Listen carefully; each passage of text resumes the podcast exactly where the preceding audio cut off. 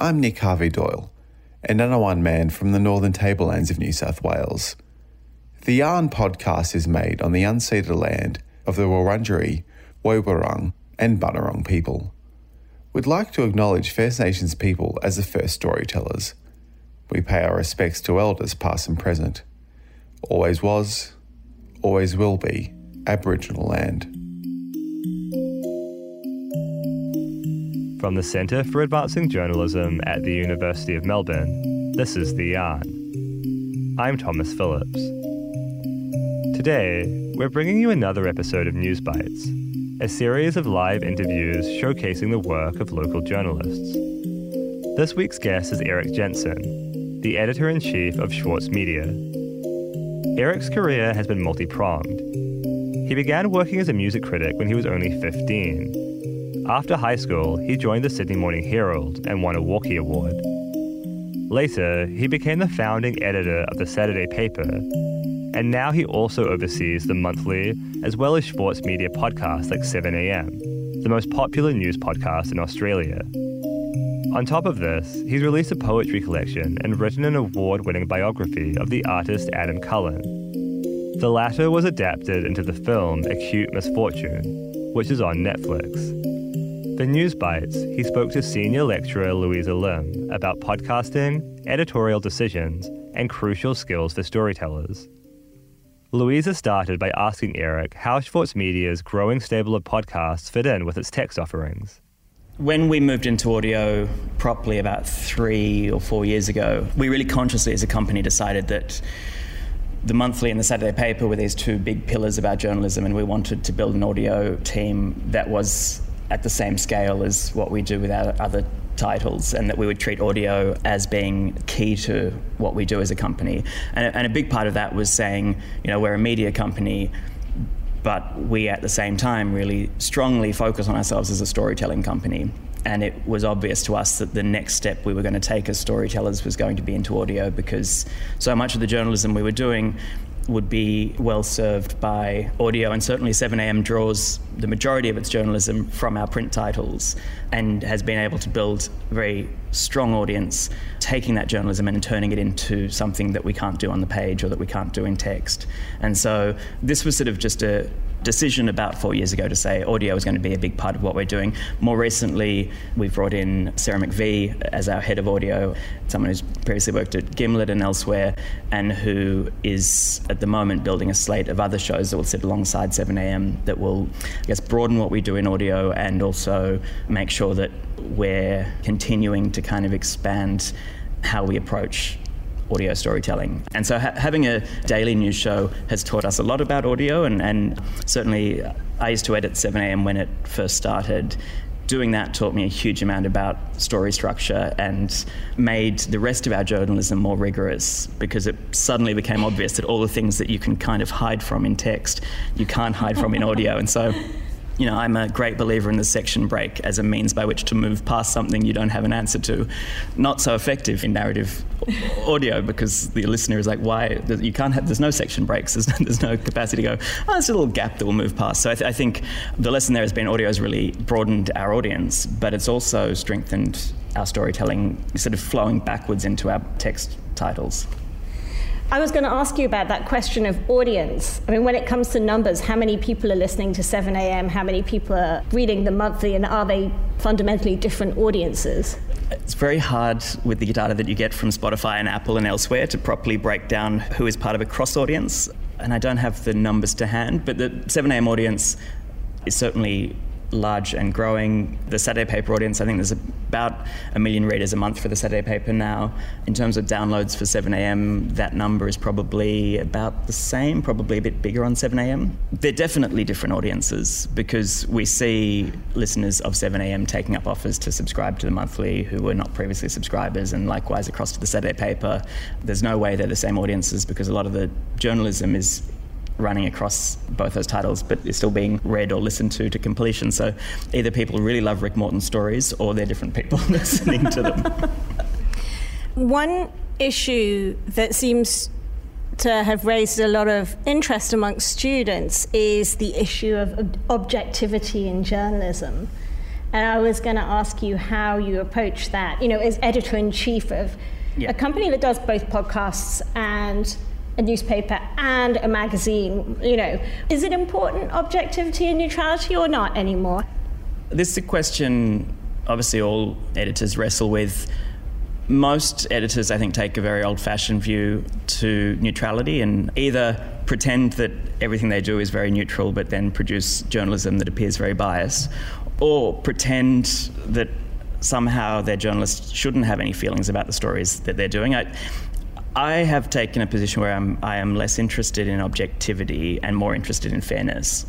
And I think actually it's really beneficial for a reporter to disclose their bias in a story. I think, particularly in audio storytelling, it's, it's really important and useful in building trust with the listener to be able to say, This story made me feel this way. And I reported it through that lens, but I still, you know, checked everything and gave everyone a right of reply and made sure that all of those kind of basic tenets of journalism were ticked off. But I don't, I don't hold the view that a journalist shouldn't feel anything for the story that they're reporting because I think if we ask of people that level of numbness, we're not getting very good reporting from them. I, I, I don't think anyone can truly shake themselves of the, the, ways in which a story makes them feel. And so it's much stronger, to my mind at least, to be upfront about any bias that you might have or any feelings you might have about a story, and then say, you know, and we put these questions to these people and had these answers and you know here is our attempt at an objective truth but the objectivity doesn't necessarily need to be born of someone expressing no views about that story. Mm.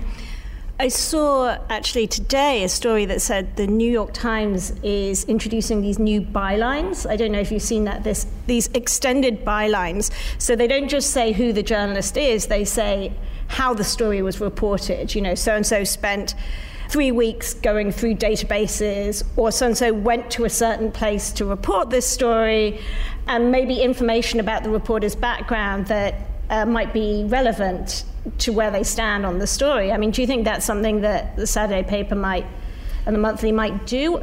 I think it's useful for the journalist as they tell you the story to explain how they've produced the story and to explain the work that's gone into the story. And so often in one of our features, it will be clear that there has been six weeks of interviews or the Saturday paper spoke to 20 sources or, you know, we, we usually place those disclosures within a story. We don't place them within bylines because I think it's a little bit like the Heart Foundation tick, putting kind of arbitrary measures about we believe these three things tell you the story is good or bad sort of invites you towards lower thresholds of disclosure to my mind. It's the same way that I think one of the unintended consequences of defamation law in this country is that most newspaper editors look at stories through the lens of whether or not they're defamatory, not whether or not they they should be reported or they're right or they're fair.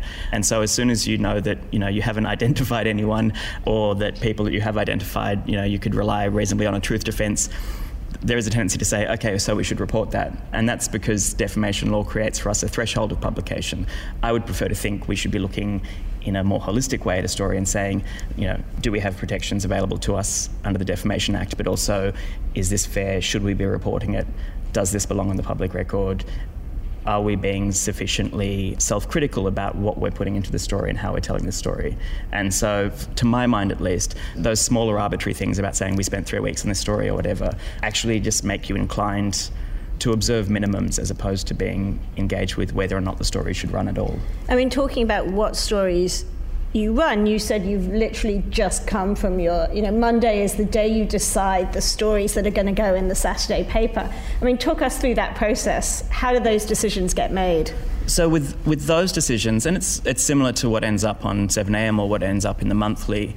It's about trying to find as much time as possible for a person to work on a story, and then try to pick stories that you plan to run that week, for instance, with the knowledge that that story is going to unfold in a certain way. And so this becomes a thing about the architecture of stories. You know, I don't want to be leotard about it, but there are, there are a certain number of different stories in journalism that follow a reasonably predictable course. And you know, if you're reading something about a story on a Monday and it's a crime story and you can see holes in the storytelling, or you know that no one has yet been charged and there's likely to be, a, there's, there's a, various factors that you can put in in your mind look at the story and go, okay, by Saturday this is going to be a worthwhile story because there are all these things that I don't know on Monday, or I know something is going to break in the story on the Wednesday because of the fact that you expect there to be a parliamentary hearing, or you, you know something that is going to happen, and you can decide that on Monday at 10 a.m.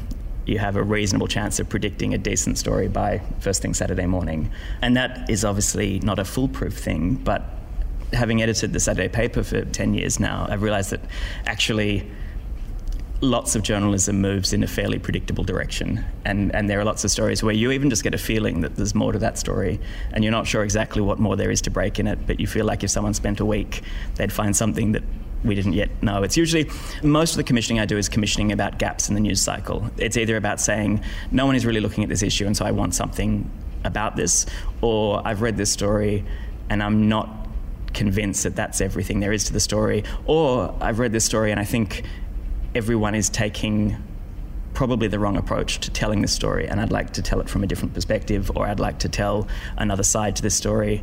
And then there's obviously, you know, there's the stories in there that get broken by our reporters on the basis of contacts or you know their, their own kind of expertise within a beat. But the biggest aspect of what we do at Schwartz Media around story commissioning is basically looking and saying what's missing, where are the holes, and who's not being heard.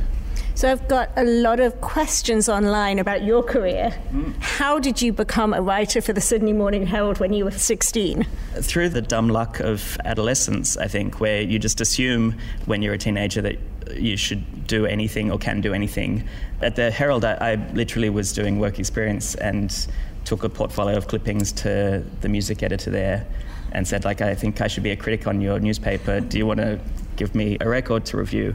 And he was, uh, I think, surprised by uh, my forthrightness and gave me a stack of albums, and I sent back reviews and then just started working that way.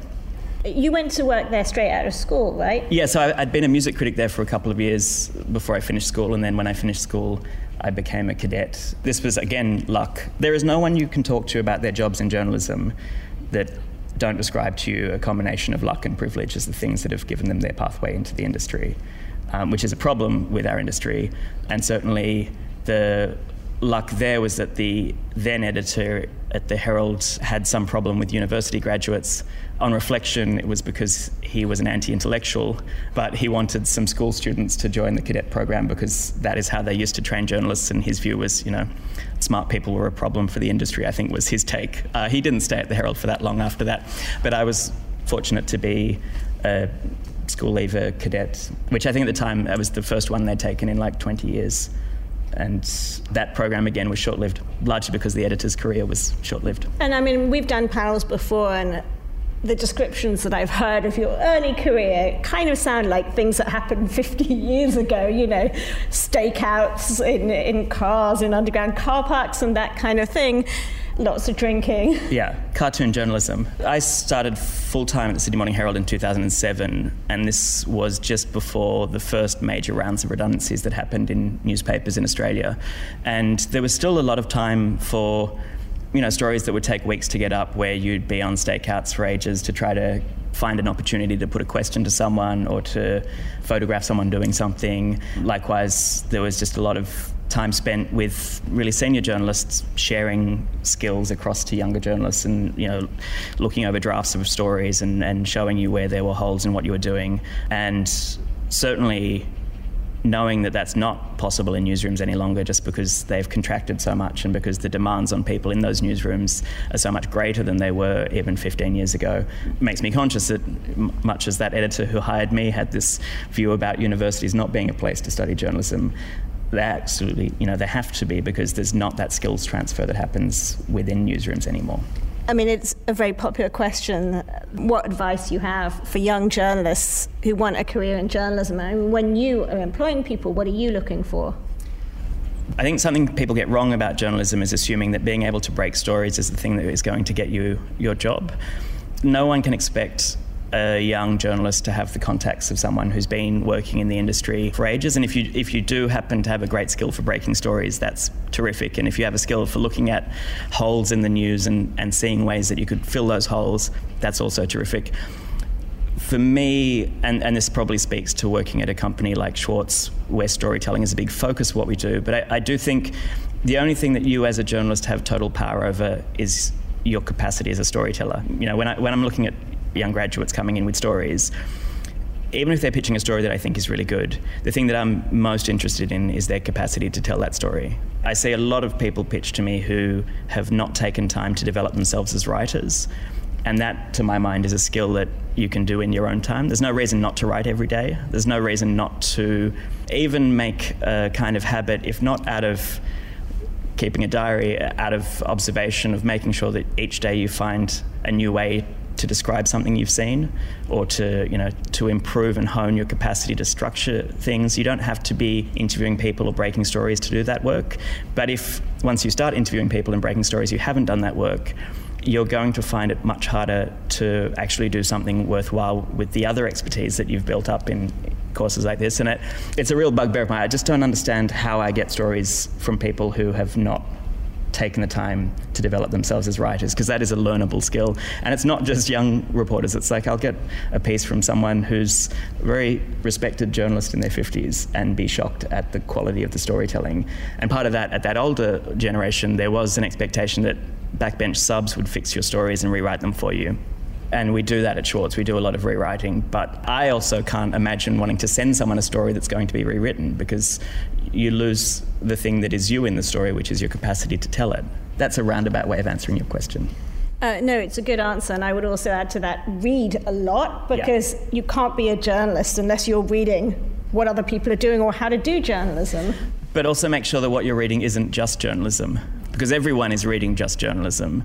So if you're reading poetry or fiction or screenplays, reading things that help you develop your storytelling, you're going to be a more interesting writer than the people who think reading The Age and the New York Times is enough to be across what storytelling is. One of the things that really developed my storytelling was stand up comedy, like not doing it, but writing it for people and watching lots of it and seeing that that form of storytelling is actually terribly useful to being able to capture what will ultimately be an anecdote, but one that usually you're structuring a way to try to keep a sense of like tension and release and payoff and all, all the things that actually are really helpful in a short feature are sometimes, I think at least, more explicit in a stand up set than they are in, say, reading a novel or reading a, a book of extended nonfiction. That was Schwartz Media's editor in chief, Erik Jensen, talking to Louisa Lim. The yarn is from the Centre for Advancing Journalism at the University of Melbourne. It's produced on the land of the Wurundjeri people of the Kulin Nation. This episode was produced and edited by me. It was mastered by Elliot Rodriguez. Our executive producer is Louisa Lim. I'm Thomas Phillips. See you next week.